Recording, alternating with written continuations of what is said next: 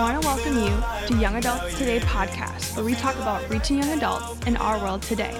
I'm going to toss it over to our hosts, Micah and Josiah Keneally. Hey guys, it's Josiah, and before we dive into today's episode, we want to share something exciting with our Young Adults Today fam. On March 4th and 5th, 2022, we will be having our third annual conference. So we want to invite you and your team in person this year to Minneapolis, Minnesota for this opportunity as leaders to rally together with other young adult ministry leaders from across the country. You can find out more details and register today at www.youngadults.today. Now for today's episode. All right. What's up, guys? Hope you're feeling alive right now. I'm Micah Keneally, and I want to welcome you to Young Adults Today podcast, where we are talking about reaching our generation, the next generation in so our podcast good. today. Yes, babe. And I'm Josiah Keneally. It's an honor to just host this podcast with you, babe, mm-hmm. and also to come into your earbuds, your homes, your mm-hmm. workouts, your car stereo. Thanks for subscribing, rating, reviewing, and sharing this episode. We just trust that it will help you as a resource. And also, if you want to share it with somebody, we trust that that'll help us reach more listeners with the message of young adults today. And new episodes drop every mm-hmm. Monday, right? Yep, every Monday early. So if you're just tuning in and you want to get connected, we over whatever, over 150, 200 episodes. So you can tune in, take your pick or start from the beginning and work your way through whatever you have time to do. So, and today let's have a conversation really about ministry approach with discipleship in an era that's post-christian and mm-hmm. post-modern. Mm-hmm. and so joining us to have this conversation is dr john basie. How are you? Great to great to see you. Great to be on the program we're excited. And for those of you just to get getting to know Dr. John, he has his PhD from Baylor University, where they have a culture of joy mm-hmm. in their basketball program, some national champions there. Uh, but he serves as the director of master's experience mm-hmm. at Impact 360 Institute in Pine Mountain, Georgia. He's also the author of a brand new book. This resource is titled Know be, and live, which is really a 360 approach mm-hmm. to discipleship in a post Christian era. So we'll be just really just leaning into a conversation centered around the faith of the next generation. And before we do, John, could you just um, start by with us, with the listener, sharing with us some of your story and your leadership journey? Sure. Glad to really appreciate having the opportunity to, to do this with with you and your listeners. You bet. I was raised in a uh, a Christ following home. Uh, I was uh, the son of a of a pastor, and uh, my my mother and father raised me uh, to believe from an early age uh, in Christ, and I, I can remember following Him really ever since I was five years old at that age, you know, you you know the basics. Um, and so it was really in my teen years that uh, I I found uh, really amazing fellowship through the the youth discipleship program of our church, and the Lord really showed up there uh, for me, and um, I was able to own that faith mm-hmm. for myself. Wow! And um, and that was a key thing on my on my journey and uh, really caught a vision for discipling young people in college as I became a residence assistant in college. And um, through my professional career uh, in Christian higher education, uh, just seeing the need and seeing how uh, Jesus really, Jesus really needs he, needs us to be fully on where we are. He, he, he yeah. doesn't need us to do his work, but he chooses to use us. And if if we say yes, Lord, then we need to be fully on where we are. And that's what I'm about is to helping helping young people to uh, just really grow and learn and mm-hmm. be fully on for the kingdom where they are. It's amazing. That's so good. That's definitely where Josiah and I reside in our prayer life is 100%. wanting the next generation and the current generations to understand yeah. that each of us has a part, but discipleship is a huge um, factor when it comes into play. It's really um, who am I discipling? Who am I discipled by? And what does that look like? How do we bridge that gap between generations? But also, how do we lead where we are planted and be present in those moments while being lifelong learners? And I would just be curious to see what are the main obstacles for young adults who are a part of Gen Z as it relates to discipleship, like in particularly? Yeah, really great question. And as as you would know, every generation has uh, its share of unique obstacles. Totally. Uh, one, one thing that we really tried to stress for Gen Z, which would also be true for other for other generations, um, but particularly true for Gen Z, is that discipleship is meant for them, but it's also meant to go be beyond them. Yeah. Right. Um, we don't just reap the rewards of being disciples and then say, well, this is great. Now I'm a lot more like Jesus and I feel better about myself. Uh, I do think this can be a huge challenge with Gen Z more than in the past. Uh, since feelings in our current culture are, are, upheld as one of the most important values. Now, feelings yeah. are important. Perhaps those were undervalued in some of the past generations, but now um, with feelings being the value, being really one of the top values. The risk is that uh, our young disciples might be tempted to hoard it and just keep it to themselves. Mm. Uh, so instead, we gently remind them no, wait, we're, we're called to be multipliers. Yeah. yeah. Uh, as indicated by Matthew 28, and uh, to go and create more disciples. Uh, so that that sense, I think, to answer your question, is uh, of of well to keep it to myself. Maybe that's more of a challenge now than in the past. Another one is that we're living in an age of digital saturation. Yeah. Mm-hmm. Uh, most of them have had unrestricted access to a mobile device for as long as they can remember. Yep. Uh, it's a challenge, as you would know, to get their attention when their eyes are constantly stuck to some kind of screen. Yep. Um, and so, one question we would ask is how are screens discipling these young people? Uh, long ago, Augustine talked about how how our loves, our, our various loves, can be shaped. How do we come to love the right things? Yeah. Mm, and and uh, in his own conversion story, you know, he's he's uh, uh, talking as as a as an ancient church father, um, but uh, he, he's he's uh, he's thinking ahead as well, and and and asking, I think us here in, in 2021, how is it that our desires are being shaped? What are the what are the disciplers of these young people? And it turns out so often they are screens. It's TikTok. It's yeah. it's Facebook, and um, whatever happens to be uh, coming across those screens. And then finally, the entire area of morality is just a huge challenge. Uh, some of the the obvious topics like sexuality. Mm-hmm. Um, that's that's uh, of course one that, that we could discuss and one that's of concern to many parents. But what about something that isn't talked about as much? Something not quite as, say, interesting when we talk about morality. Like what? Well, like lying.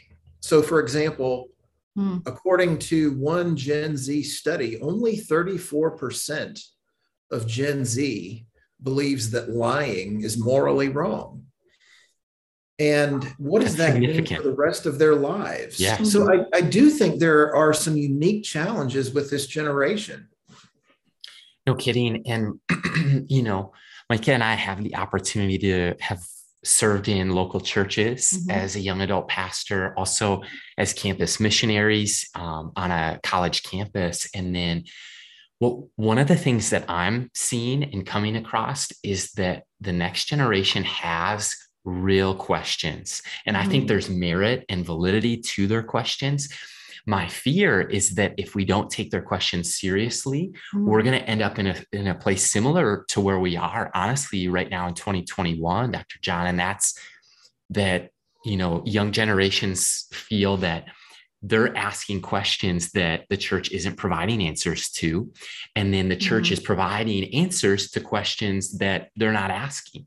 And yes. so, one of the things that is happening then is just this, this um, movement of deconstruction. Mm-hmm. And I'm curious, what have you found, or what are your experiences as far as when it comes to maybe young millennials or or um, also even older generation Z when it comes to discipleship and when those that we're ministering to are asking really hard questions or questioning their faith and thinking about a process of deconstruction.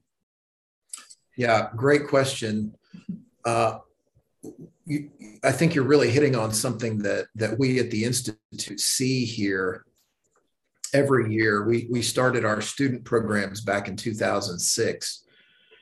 And what you're talking about has increased tenfold, maybe more than that.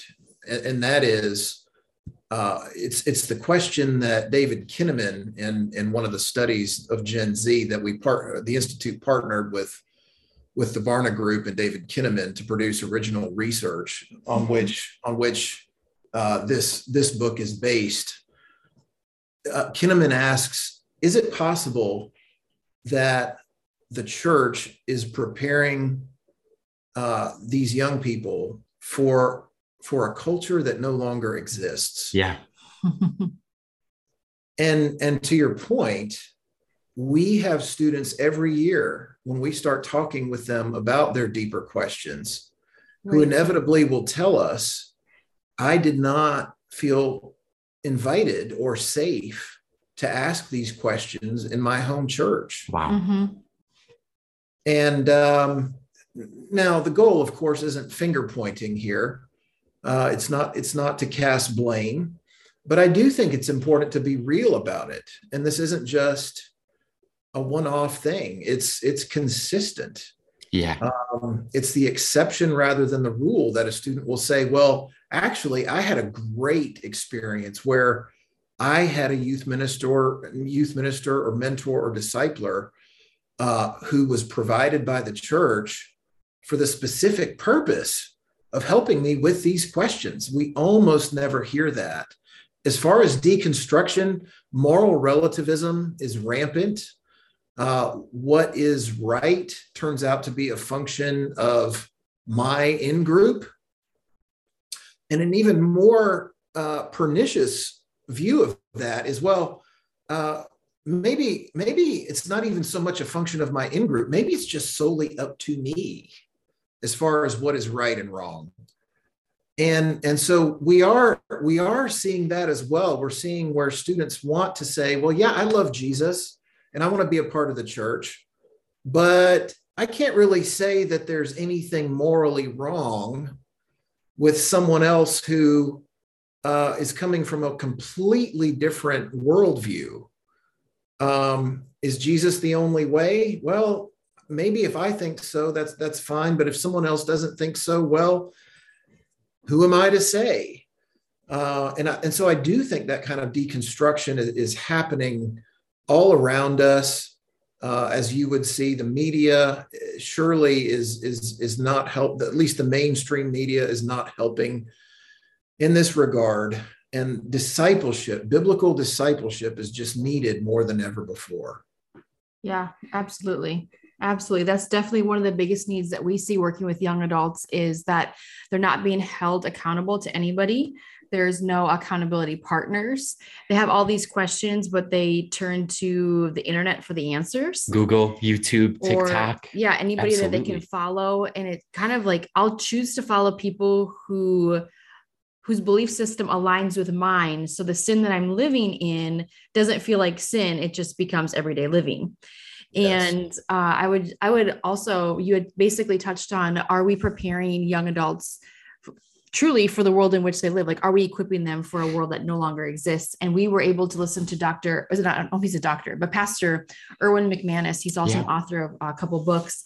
And we were mm-hmm. able to listen to him. And he said, the degree that I have and what I was prepared to and how I was prepared to reach individuals through my education no longer exists. Like that approach doesn't exist anymore. And how do how does he as a leader and how do we as leaders not conform to the culture but be responsible for our relationship with Christ and responsible for the yeah. things he's asked us to steward and how to lead in a Christ centered way and point people to Christ, not to the sin that they're in, essentially, or not to us as their leaders or pastors, but how do we come alongside and truly disciple and mentor and earn the right to speak into their life? Earn a right to to say hey i'm here for you. I'm praying for you. Come alongside me or i'm going to come alongside you. Come into my house. Let's go get groceries together. Let's go to the gym together. Let's pray about your future together. And when we see that and when we're actually doing that i mean people are asking us now literally last week will you do my wedding? Will you do my marriage mentoring? Because we're marriage uh, mentor coaches. Would wow. you help me start a strong foundation with a person i want to spend the rest of my life with? Um, to the next level i mean we've been doing it maybe alone or only with a couple people, but they've invited us in on that process. And those are yep. some of the fun rewards to see that people are taking ownership um, of their relationship with Christ. They're owning up in whatever sin they may be walking in, and they're ready to to really hone in on you know what god's wanting to do in and through them and i would just say because of the tools that we have access to we have the internet we have people we have whatever icon people want to follow or you know people they want to model their lives after. Um, what are some of the most important tools that we can use as leaders to reach and disciple Gen Z and meet them where they're at instead of us having this old school textbook 2000 this is how you should run a young adult youth group like how do we right. how do we do that and not conform to the world but yeah. to be leaders in the world for jesus in that process yeah great great question you know, this is a question we're asking ourselves here at Impact 360 Institute as well. And how do we hold on to truth, uh, but remain appropriately relevant? And so, yeah, one one tool that we have in our tool tool belt is that of uh, contextualization. Good. And and so we're asking ourselves, how do we stick firmly to the truth with a capital T? With the Bible at the center, but appropriately contextualized for Gen Z in order to meet them where they are. Uh, what are some examples of this? Well, perhaps one could be worship music. Uh, I, I, as a Gen Xer, don't necessarily gravitate towards the same style of worship music as many of the Gen Zers. Really? No, I'm just kidding. I'm just kidding. It doesn't surprise me at all. Yeah. But but this is an area where I do think it is appropriate to ask the question, okay, what is the what is the function of worship and what is what is the form that it's taking? And can I contextualize appropriately? And in so doing, set some of my own preferences aside they're truly preferences in this case uh, for the sake of connecting with these young people. What I don't want to set aside is the truth with a capital T. Okay, so that's one tool is is contextualization. Uh, contextualization. Another one, uh, and this won't surprise you or your audience, I don't think, but uh, we want to be sure that we are basing our tools on the outcomes that we're aiming for. And so the main outcome that we're looking for is for these Gen Z members to become apprentices of Jesus. Yeah. Right. Uh, someone who would become like him. Now, what does a holistic model of discipleship look like? That's what this book, Know Be Live, is really about. It's based on the three biblical mandates the cultural mandate, fill and subdue the earth in Genesis 1, the great commandment mandate, love of God and love of neighbor, that we find in both the Old Testament and reiterated in the New Testament. And then finally, the great commission mandate in Matthew 28 to make disciples all over the world. And there are specific forms of discipleship that we can identify within each of those uh, great mandates. So, for example, the creation mandate fill and subdue the earth isn't just about populating it with children, although it includes that, but it, it, it literally means God said to Adam and Eve, You finish the garden. I'm choosing not to, but you're going to partner with me and you're actually going to finish it through building homes, through building businesses, through building cities. So now what do we have? We actually have what we call vocational discipleship. What does it mean to look like Jesus in various vocations, in the work itself? Okay. And of course, yes, proclaiming the gospel where we have opportunity to do so, but recognizing that as we wait for those opportunities, the work itself, the work of being an architect, for example, is good in and of itself because God said at the very beginning, go and build, go and subdue mm-hmm. the earth.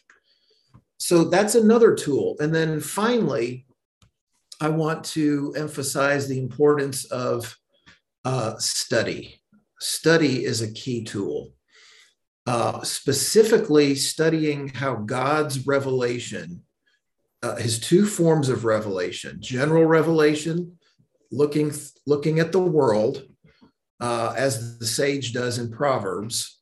What do natural tendencies in the world look like? Mm-hmm. Uh, what does it look like to to uh, build and cultivate and and we do that this is one of the reasons we go to college in fact and, and learn the various disciplines right if you're a math major if you're an english major if you're a uh, uh, some kind of science major, a biology perhaps, mm-hmm. pre pre med you're learning about God's creation through his his general general revelation, his created order, and you're studying those things. But you're also learning his word, his special revelation. And we have to know his word inside and out so that we can know how his word and his world are inextricably tied together they are they are yeah. already a unity. They are already unified, but because of sin, because of a fallen world, it's unclear to us how these things come together sometimes. So study is extremely important. For mm-hmm. example, the study of the question, what is a human person, becomes very, very important. So those are a few tools those tools are so good and so practical. And, and one of the things that I love that you just talked about is vocation. Mm-hmm. I think it was also Barna Group that said 75% of young adults are asking the question, What's my purpose in life? Mm-hmm. And that would mean that one out of four either aren't looking for their purpose in life, which is possible, or maybe they believe they've already landed their purpose, that they've already discovered that. Mm-hmm. But the vast majority is still asking the question, like, how does my faith impact the rest of my life? Like the 24 7 question, not just Sundays, but the right. other six days of the week. And I think that, um, for example, Timothy Keller has done an amazing job with that calling his book Every Good Endeavor. And we've heard from people on this podcast who are a Major League Baseball player, mm-hmm. read that book, and instead of retiring and just golfing, decided to help get behind the water well initiative mm-hmm. and and bring you know change and and purpose here on earth and so i think that that's key and then one of the other things that i mean like last week over a cup of coffee somebody asked me is how as a 23 year old do I truly follow Christ in 2021? And I'm like, that is such a good question. Just keep asking that question every day. And, and I just really want to say thank you for listening to this podcast right now because your role as a leader mm-hmm. and as a mm-hmm. disciple who a, a follower of jesus mm-hmm. a disciple who makes other disciples you're valuable in this process and uh, I think of what Paul said in Romans 10 14. How then can they call on the one they have not believed in? And how can they believe in the one they have not heard? And how can they hear without someone preaching to them? Right. And so, this, Dr. John, this is the leadership question and the discipleship question, because I want to ask you in your research and in your field experience, how have you seen leadership and discipleship intersect to work together? Yeah this is uh, this is a really really profound an important question. Our, our to start, uh, our, our mission at Impact 360 Institute is to cultivate leaders who follow Jesus. We do that through a number of programs, uh, and I won't go into those right now. Uh, but in, inherent in the very thing that we are about here is a blending of those two discipleship and leadership that's powerful mm-hmm. and and you would know you would have listeners who understand this right away that that jesus was really doing both wasn't he? And right. and as were others who followed him uh, like the apostle paul although he he had to have a little bit more convincing a little bit more arm twisting. Some of us are that way aren't we? That's right. Uh, so so one of the things that we find to be to be really important in this question of how do they intersect discipleship and leadership is is really talking about leadership from a servant leadership perspective asking the question how intentionally am I looking for the image of God in those I am seeking to influence? How intentionally am I looking for the image of God in those I am seeking to influence? If we ask this question when we when we come to the leadership table, it will be almost impossible not to also simultaneously engage in discipleship. Why? because we're seeing the other person primarily as an image bearer, not as merely someone who will just carry out tasks that I say go and do. Right? That's that's the old command and control model of leadership, which which is pretty much dead here in 2021.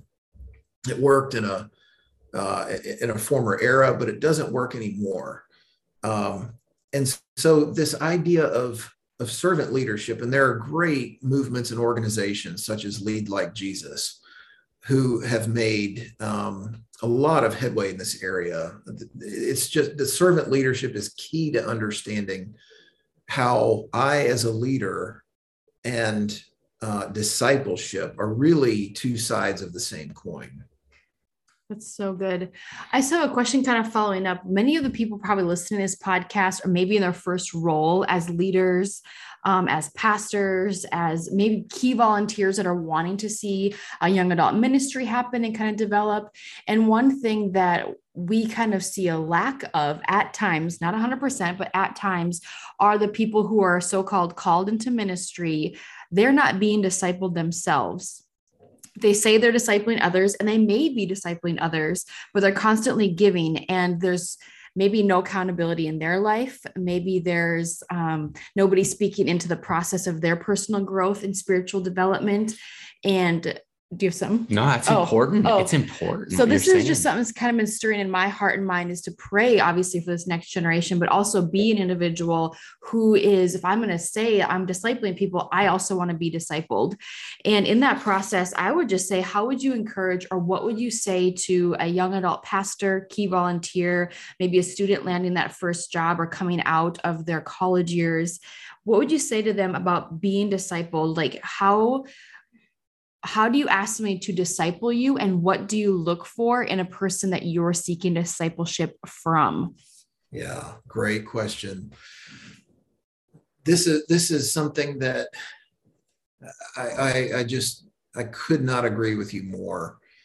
We can't give away what we don't have ourselves. Spot on.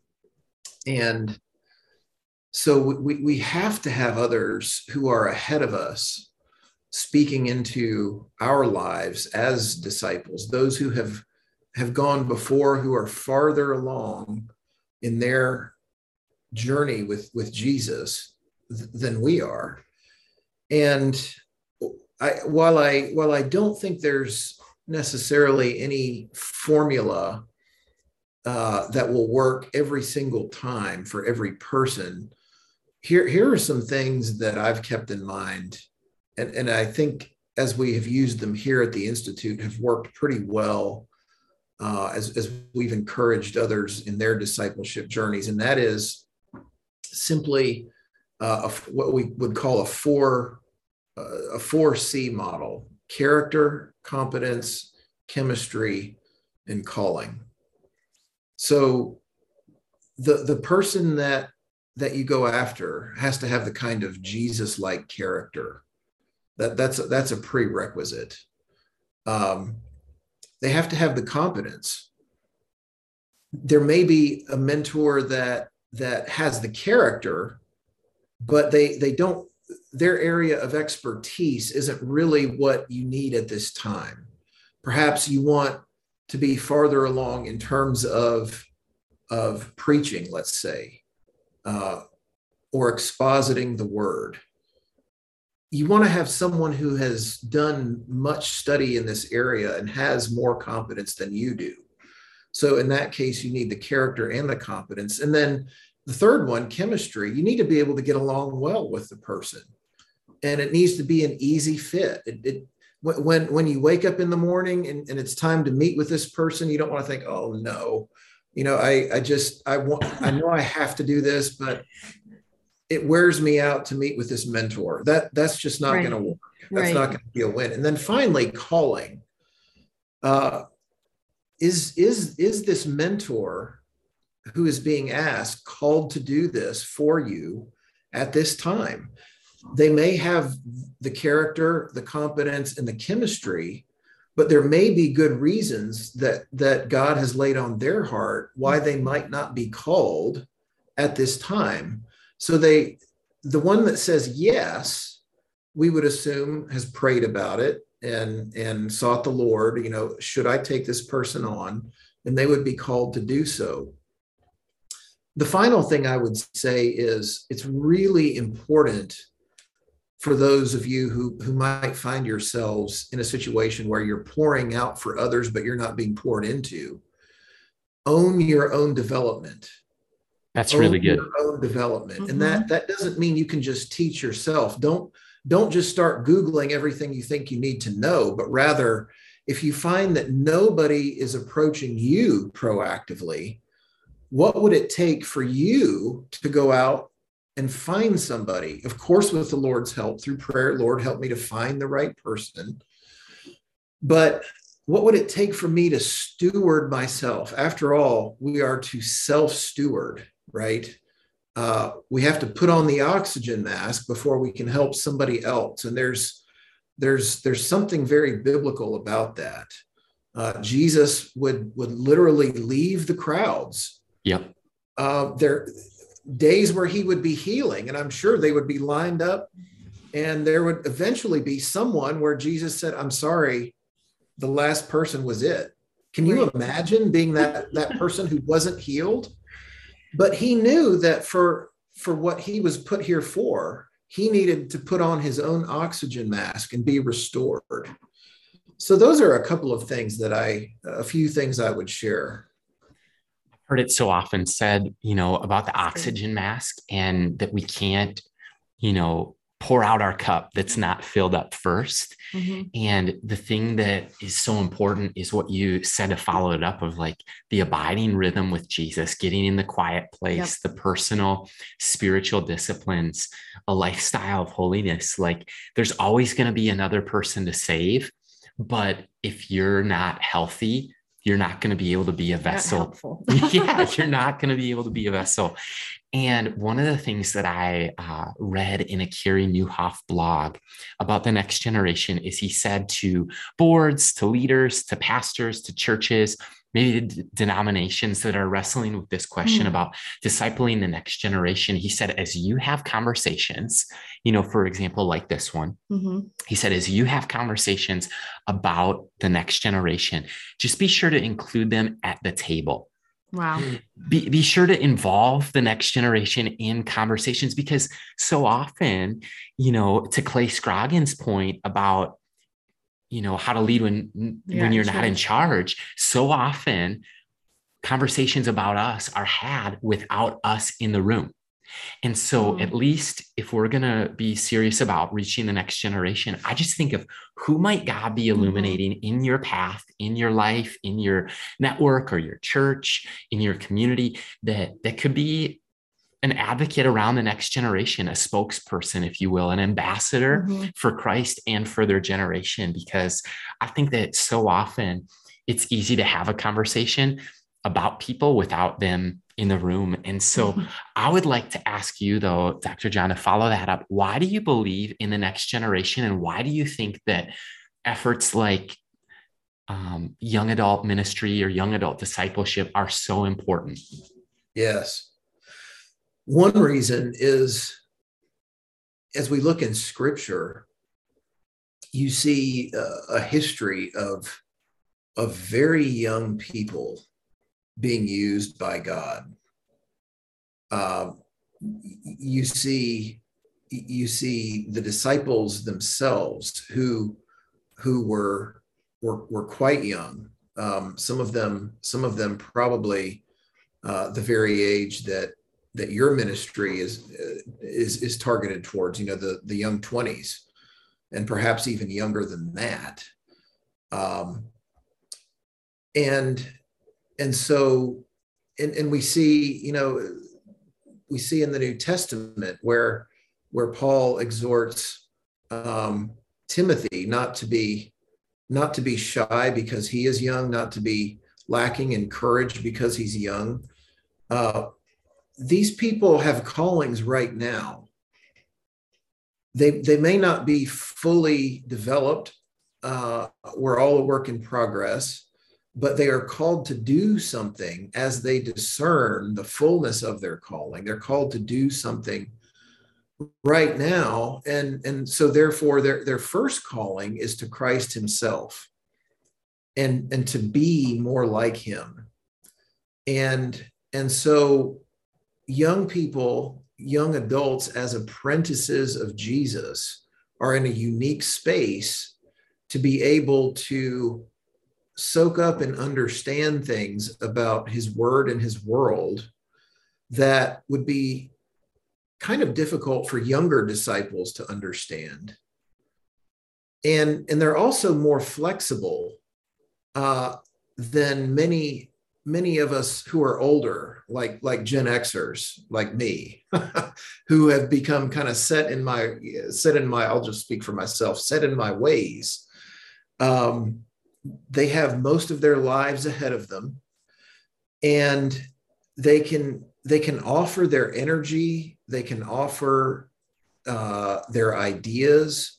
You know so many of the uh, the positive move, movements in uh, church history especially in in the united states have come about because of of uh, movements uh, uh, on college campuses. Um, you know, we can look at at uh, some of the, the, the the revivals that that have happened in in uh, you know the last 150 years and point to point to uh, some key ones where where young people on campuses um, decided, you know, the Lord is is is at work, and we need to do something about this. Um, and transformation uh, really took place in, in a lot of those cases. So uh, a lot of energy and um, we just, we really believe in them.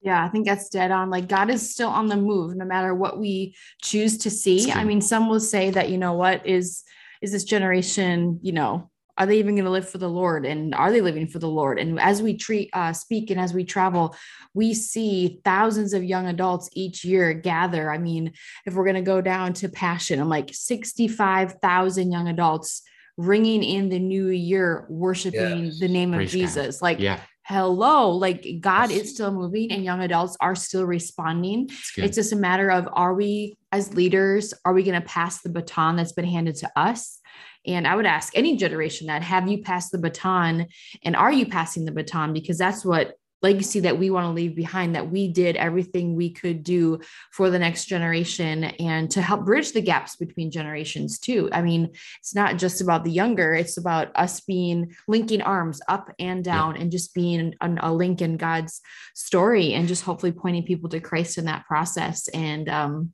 discipleship is very important. So if you're listening and you do not have somebody speaking into your life and you are not being discipled, and that is one of your passions and desires, and if it's not, pray that it becomes a passion and, Yeah. and a desire for you because we all need somebody to process life with. We all need somebody to be praying for us, to be holding us accountable, to be calling us to, to new heights and new depths of intimacy with God. And um, God will illuminate those people as time goes on. And sometimes you just give people a portion of what area you want to grow in. Like Dr. John, you had said, like if you want to grow in your speaking ability and your teaching, preaching, and your expository, you know, approach, well, then find people that you admire, reach out to them, ask them, because most of the time people aren't going to look at you like, I'm going to mentor you or I'm going to disciple you. No, you have to become bold and brave Yeah. and ask people to pour into your life and speak into your life.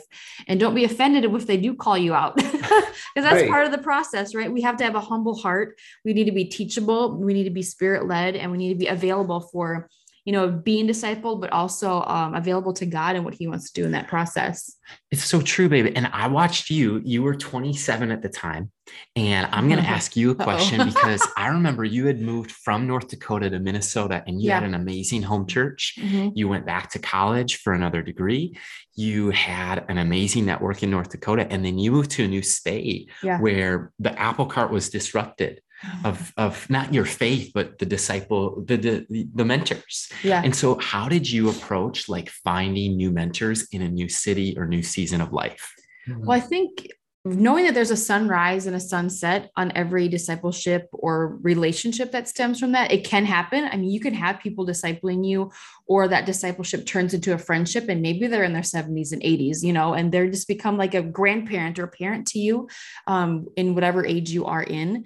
I would say what I personally prayed for is, Lord, I want to grow in my ability to discern um, aspects of the Holy Spirit and discern the voice of God. So uh, from afar, like I watched a couple women who are truly thriving in that area. That that's part of their spiritual gift set is similar to mine when it comes to the gifts the prophetic and all those different things. And I'm like, I want to I want to function in this, but I want to do it biblically and I want to do it well. So I would approach them, um, admiring them from afar, saying, Hey, can I just grab coffee with you and just So pick good. your brain on something? And I didn't ask them to necessarily mentor me the first time I met with them, but I was saying, Hey, can I hear parts of your story? Can I pick your brain?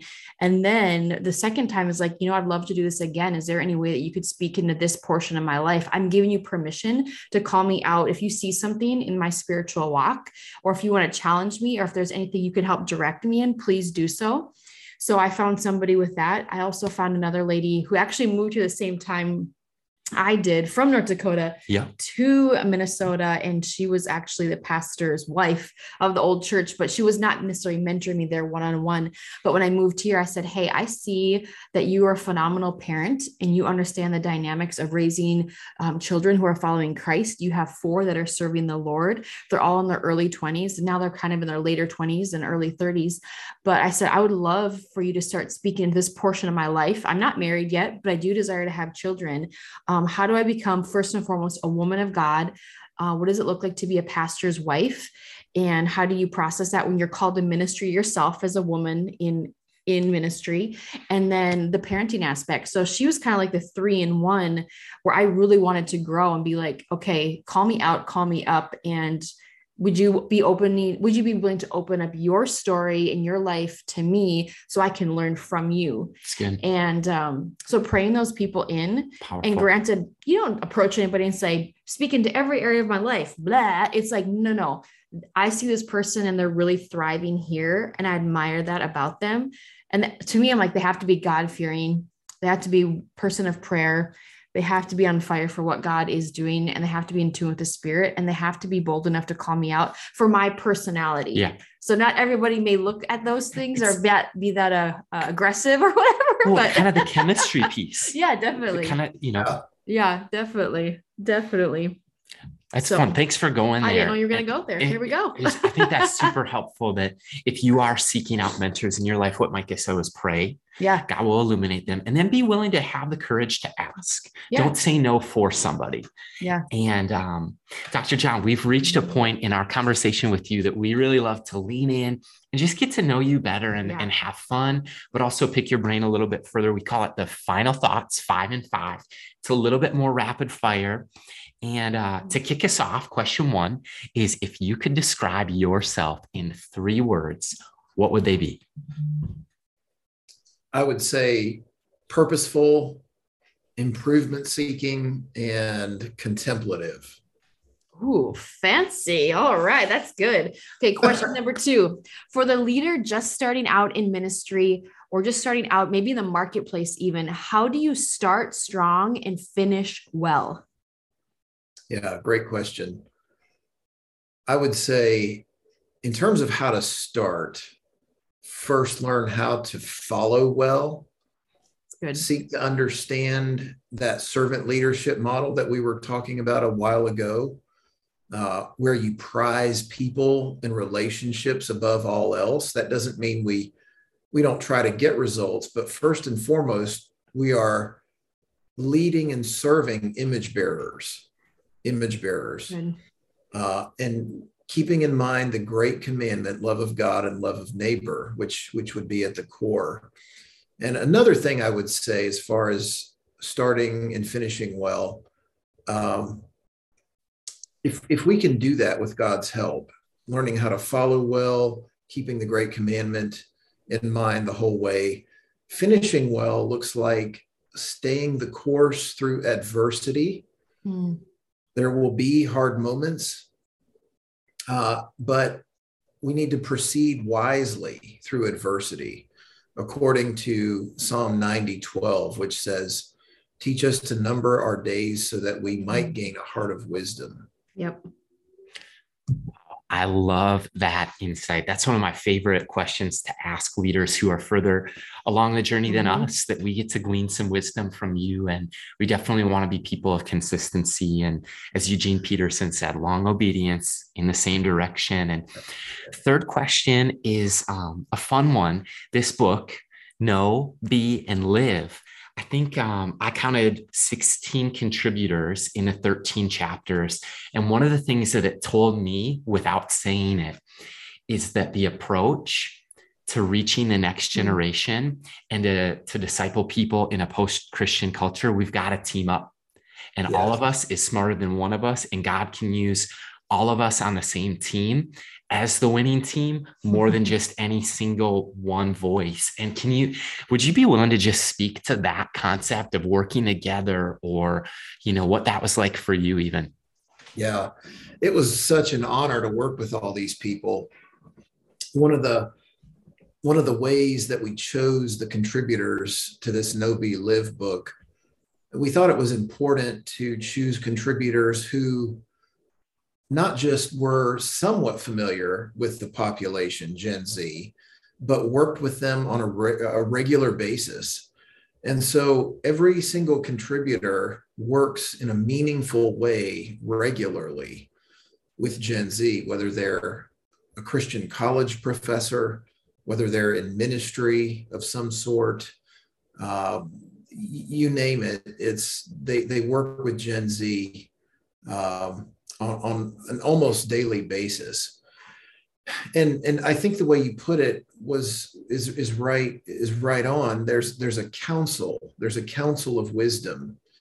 It's not just one person who is going to get us there in discipleship.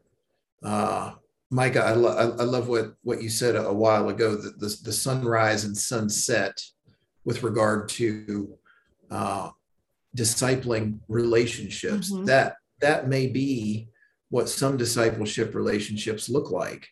Some may not be for a lifetime, uh, but this this book takes takes the counsel approach for sure, and and we very much assume that uh, those who who uh, wrote on their chapters are true experts in their areas in ways that that I would not be. That's so good. Well, we look forward to everybody else getting their copy right. and we'll put everything in the show notes when it comes to how they can get this book into their hands hopefully by christmas right is that Yeah. the date maybe it could be some fun stocking stuffers So for some good. people but here's the curveball dr john question number four if you could ask josiah and myself something what would you ask us today Yes. This is a great, great question because you have such a, a far reach and, and influence. What would you say that churches need to be doing right now to better equip young disciples of Jesus uh, for for this particular cultural moment? Oof, that's good It's amazing. Yeah. You know, we recently had a weekend here in Minnesota. It was the first ever. It was called the YA weekend. And um, there was on six weeks' notice because at that season, our state had kind of just opened up. The Mhm. mask mandate ended and stuff like that. And there was people from 40 different churches. I think on six weeks' notice, around 230 or 250 young adults that came. And um, I was fired up, and every single Mhm. person I talked to there, you know what they said, Dr. John? They said, Mhm. I've been looking forward to this since the day I signed up. right And what it dawned on me, it was kind of one of those aha moments for me to be like, wow, I'm glad we made this event and we stepped out in faith and we we did it. We booked the campground and we we went for it. It was Mhm. hard work. It was so worth it. You know why? It gave young adults something to look forward to on their calendar for Christ because so many people are coming out of a season of life where there's nothing on their calendar. Yep. Not to mention, there's nothing on the calendar to look forward to. Not to mention, a one step more, which as spiritual leaders, we're people of invitation that we can actually create opportunities yeah that people can look forward to within the local church, within their campus ministry. And I'm just like, if we're not giving young disciples something to look forward to following Jesus, I don't know how well we're serving them. Because Yeah. do you realize what an incredible opportunity it is to give people something to look forward to? Let's Yeah. go. Let's do that. What about you, babe? Well, yeah, I think the biggest thing that, well, Josiah and I feel the conviction of providing opportunities for young adults, and that is to use their spiritual gifts to get involved, to bring your foot. You want to, you want to take photos. You're, you're going to run photography at this event. If you are good at prepping food and you want to cook and bake and provide the hospitality aspect of it, you're on the team. Like, so being able to equip young adults instead of only setting the table for them and saying, come to us, we want to equip people and let them know like teach them how to set the table for others teach them how to invite people to that table teach people that there's always room and there's always one more chair that can be pulled up no matter what and Mm. one thing that i've realized that they want from the church is they want truth Mm. they don't want fluffed up. They don't want the watered down version. They want truth, but they want it done in a relational way. They don't want to be like, well, I'm in an ungodly relationship and the church says that I should do X, Y, and Z. But it's like, no, they want to know the why should I stay out of bed before marriage? Why should I learn how to manage my finances in singleness? Why should I deal with my pornography addiction? Why should I have somebody discipling me? They really do want to lean in but when Yeah. we approach them in a legalistic way and we get in their face and we haven't earned that right to speak into their life, they'll lean out faster and they'll will they won't even come to the door. But what we've come across is they want to be asked the hard, challenging questions without an agenda. Like to know that we can point them to truth, but not say, I'm going to mentor you and I'm here to fix you. No, that's not what they want. They want a relationship with you and they want to observe your life and be like, is Micah the same person she is on stage, on air, in the grocery store, in her home, down the street? Like, if I can remain consistent as an individual that I am the same person, and if the church would ever be, Big C Church were to be unified as the true body that God had intended for and to do that and to do that well. I mean, that's what they're looking for. They want they want truth. Um, but I would say for the people listening who what can the church do? Start a young adult ministry. Yeah. If you feed them, they will come. If you build it, they will come. If you provide mm. opportunities, they will come. And it might be small, it might be a life group, it might be organic of 10, 20 people. Hey, we've seen that model happen with 12 around the table. Within 24 months, it grew to over 200. Wow. And so I would say, can like just the church just needs to be on our knees on all levels, not just for what we want from God, but what God wants for us. So sorry, that was a long answer. Excellent. I took five minutes right there. how, how do we do? That's that's fantastic. A plus. oh that's gosh. cool. Well, to, one more to wrap things up. Five of five, Dr. John. It's been so fun, such a treat getting to know you, hear your heart. Thanks for sharing your wisdom and your research. We just acknowledge you for that. And mm-hmm. I would like to ask you this question as we close: Is if you could picture yourself in a room that's filled with college pastors and young leaders, mm-hmm. people really passionate about reaching millennials and Generation Z and the generations after that, even. And you can tell this group one thing, and we handed you the microphone. What would you like to tell them? I would I would go back to something we were discussing earlier and just emphasize the holistic nature of discipleship that a biblical model takes into account the know which is that that study portion that we were talking about intellectual discipleship we might call it. It takes the be into account character formation uh, and character discipleship uh, based on the great commandment love of god and love of neighbor. And then finally the live in our know be and live book uh, the great commission sharing the good news and living living it out with our neighbors and also finding out what that might look like uh, in our various vocations. Uh, so i would emphasize that holistic model with them. That's great. I love it. And dr john we just want to say thanks one more time for investing into micah and i mm-hmm. and into the leaders and listeners of young adults today. Thank you. It was an honor and uh, if you're listening and tuning in, maybe watching on YouTube, uh, we just want to say that you can find out more about John Basie. Mm-hmm. This book, Know, Be, Live, that we've mm-hmm. been having a great conversation about an approach to discipleship in a post Christian era, as well as you can find out more about the 360 Institute when you mm-hmm. connect with us on our website at youngadults.today. Um, be sure to subscribe, rate, review, and share this episode, as well as you can check out more ways that you can mm-hmm. contribute and invest and be involved at patreon.com slash young adults today. But thanks so much. Yeah. And until next time, this is Josiah and Micah Keneally.